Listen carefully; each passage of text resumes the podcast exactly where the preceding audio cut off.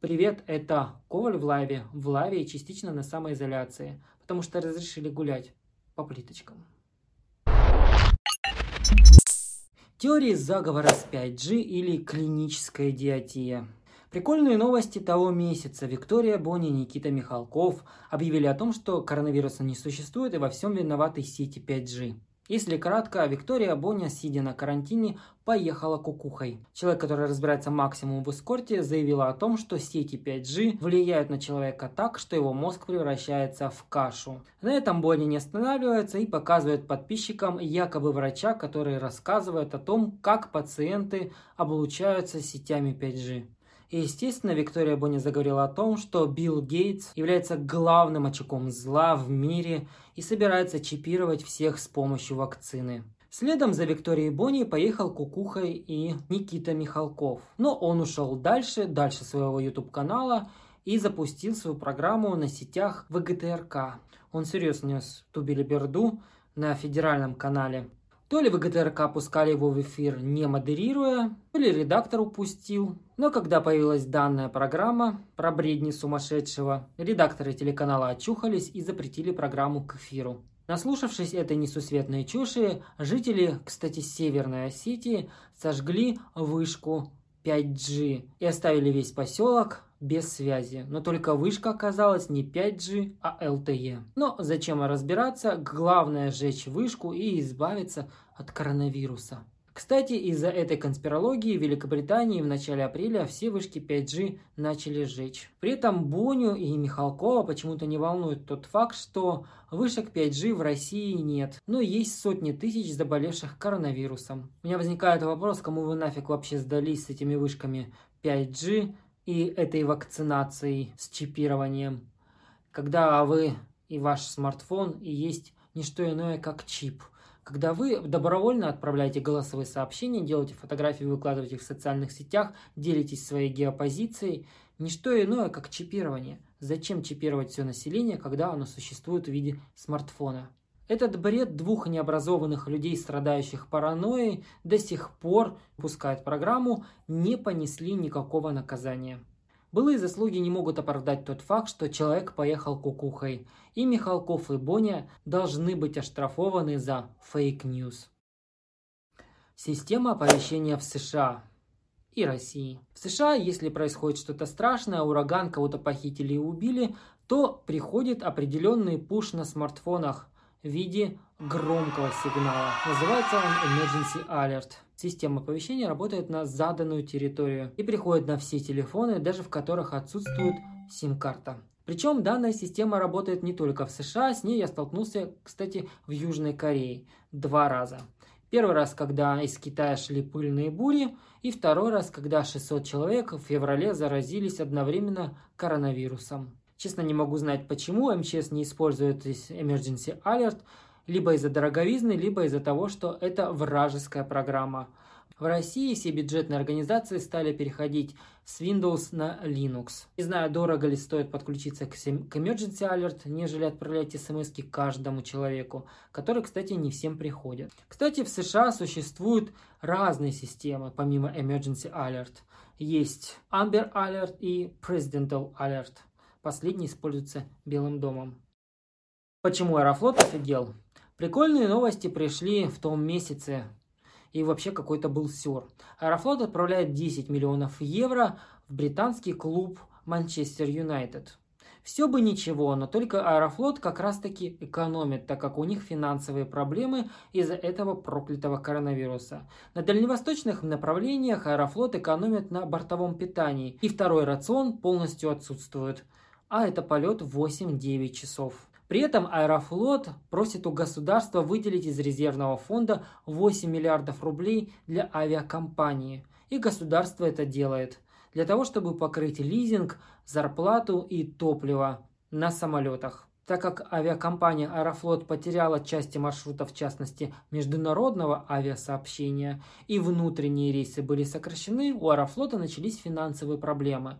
Но вообще мне сейчас непонятно, почему Аэрофлот отправляет 10 миллионов евро в другое государство на спонсорство какого-то футбольного клуба, который, кстати, сейчас не играет, потому что пандемия. Что это было, мне непонятно. Либо генеральный директор Виталий Савельев перегрелся на солнышке, либо пересидел на карантине. Но самое смешное, что Аэрофлот ни разу не оповестил агентов, которые продают авиабилеты данной компании. А вот Japan Airlines и Korean Air отправили своим агентам не множество сообщений о том, как вести себя и что нужно делать по возврату билета в связи с карантином и распространением коронавируса и отмененными рейсами. Даже в S7 Airlines выделили специального человека, который занимается возвратом денежных средств по данным авиабилетам. Причем Савельев вечно прибедняется, что Аэрофлоту невыгодно летать на дальневосточные направления, ну а когда был Трансайр, они были готовы летать хоть за 500 рублей. Но Трансайра утопили, а самолеты забрали. Я считаю это полное неуважение к своим пассажирам, налогоплательщикам и вообще государству, как поступил Аэрофлот. А Виталий Савельев должен покинуть пост генерального директора. Мысли вслух будущее навигаторов. Не знаю почему, в 2020 году машины до сих пор не включают сами поворотник. В России, кстати, водители не очень любят включать поворотник при совершении своего маневра. Это прям полное игнорирование правил дорожного движения, да и вообще человеческого отношения. Интересно, что в машинах уже давно вшиты свои навигаторы, в таких как BMW или Mini, а в BMW так вообще присутствует голосовой ассистент наподобие Siri, или той же Алисы у Яндекса. А что там уже смартфонов, можно открыть дверь своей машины с помощью Apple Wallet. Да и существует система дистанционной парковки. Почему до сих пор немецкий, да и вообще любой автоконцерн не догадался о том, чтобы вшить навигаторы программно включение поворотников? Через 200 метров поверните направо, и машина сама включает тебе поворотник в определенной заданной точке. И всем хорошо, и водителю, и другим участникам дорожного движения. Как тушат пожар в домах Ирландии. Я уже писал про этот дом, много раз говорил про него, но самое интересное здесь есть другое. Здесь есть между кухней и гостиной красная коробка с двумя черными лентами.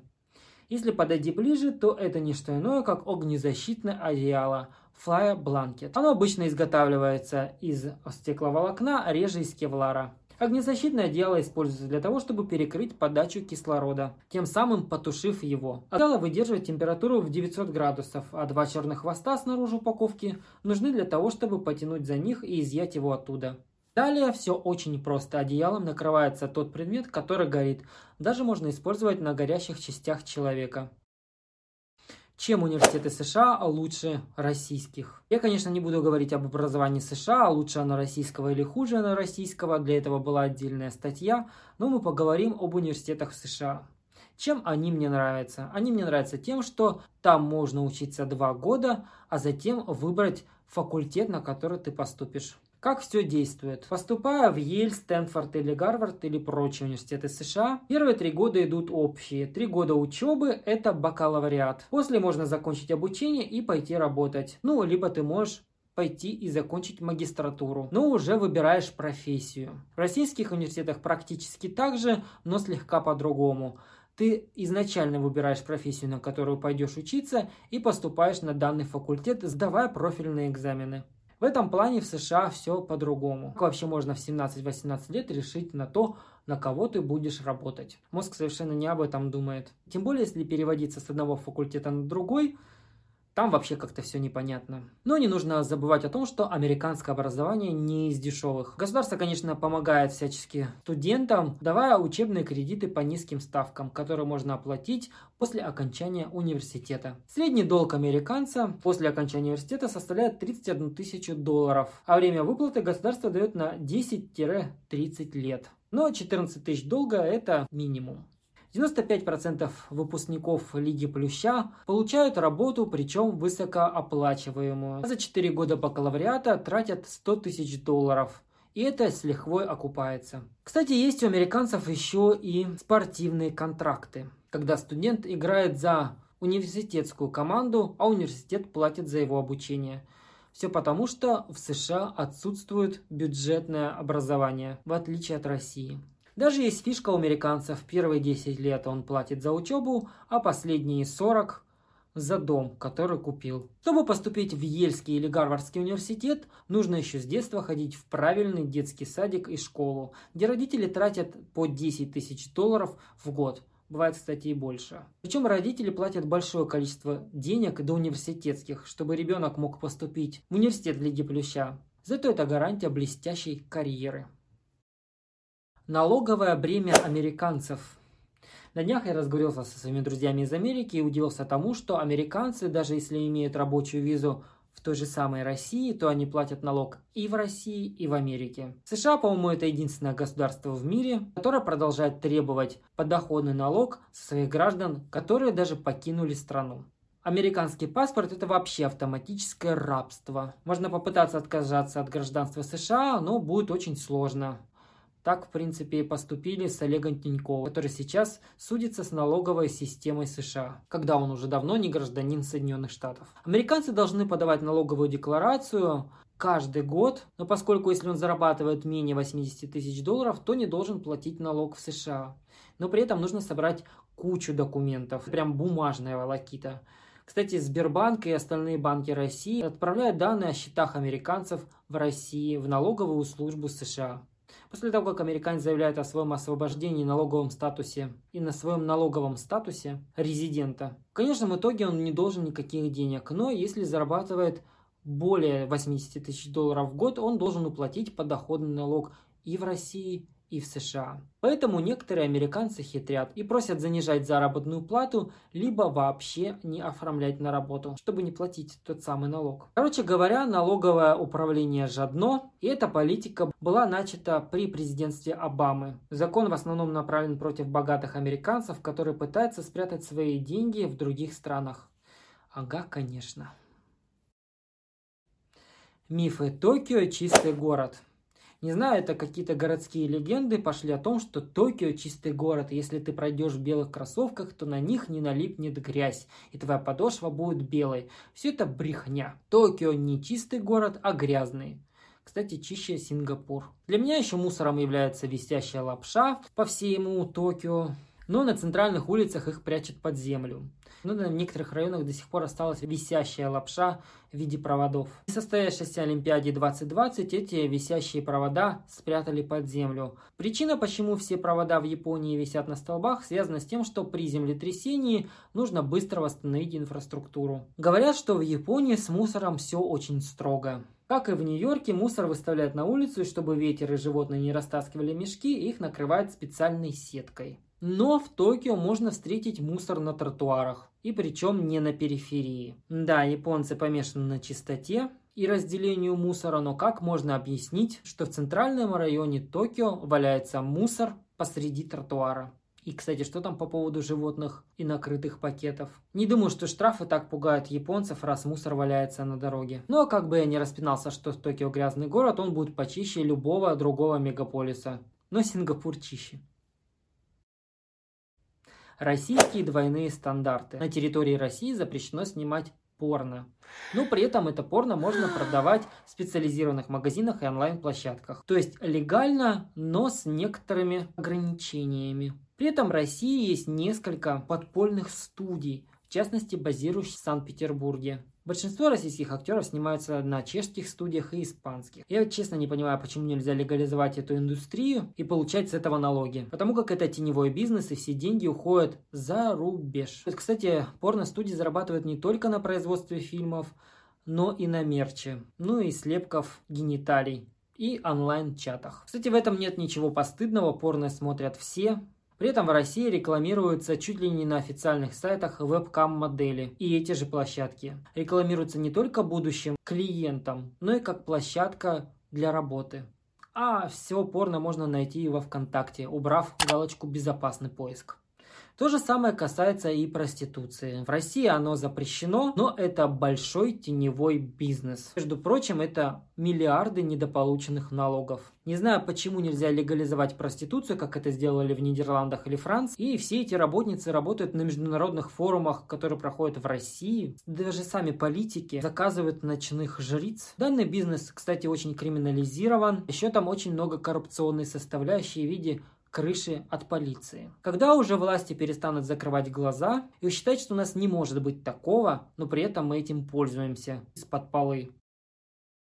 Как корейцы зарабатывают на наивных японцах? Азартные игры в Японии запрещены уголовным кодексом, за исключением лотерей и игорных станов. Но ушлые корейские бизнесмены открыли множество заведений под названием Патинка. Патинка – это самая популярная азартная игра в Японии, на которую подсело более 50 миллионов японцев, которые каждый день просаживают миллионы йен. В помещениях, в которых проходит Патинка, стоит ужасный звук ударяющихся друг от друга металлических шариков – кстати, эти шарики используются в игре 11-миллиметровые. Стоимость одного шарика варьируется от 1 до 4 йен. Игрок скупает их сотнями и даже тысячами и засыпает специализированный прибор. И с помощью рычага на пружинной установке методом усилий выстреливает данными шариками в игровое поле. Огромный поток шариков сыпется вниз сквозь лабиринты и попадает в определенное отверстие. Если он активирует слот-машину, то игрок выигрывает шарики.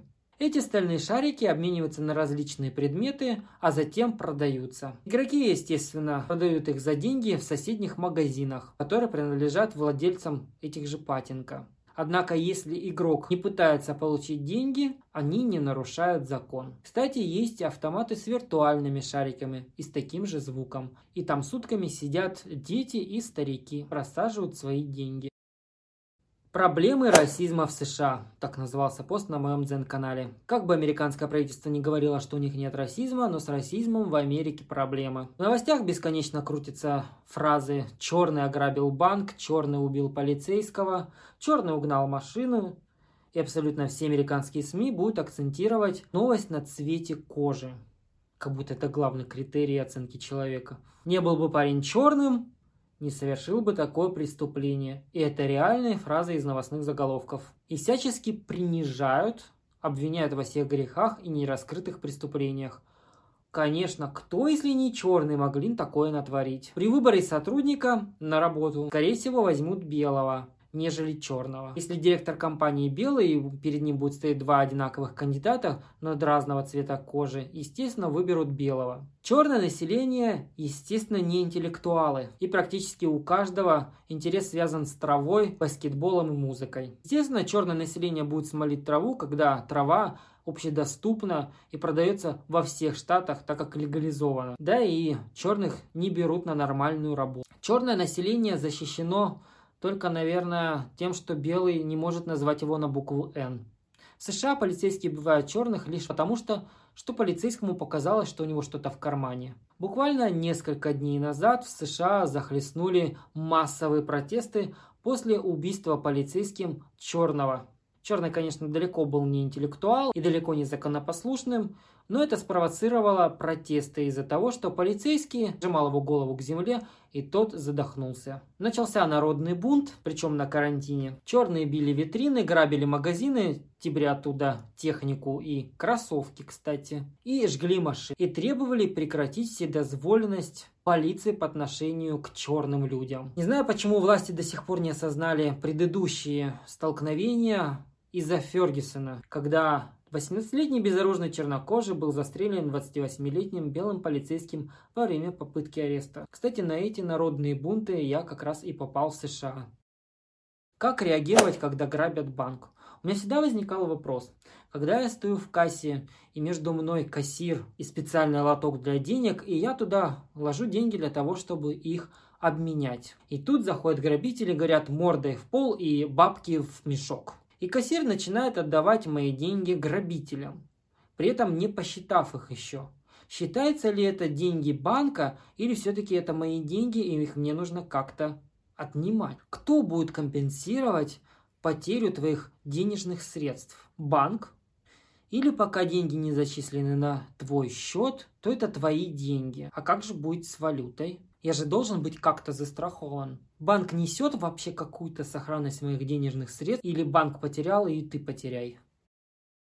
Запоминайте новые русские слова. Читмил. Спланированное нарушение установленного рациона диеты при похудении, чаще спланированное. Очень часто читмилом пользуются бодибилдеры. Фрод Операция с поддельными картами, то есть берется гибридная кредитка, копируются записи ее магнитной полосы и переносится на другую кредитку, а потом твои денежки тю-тю.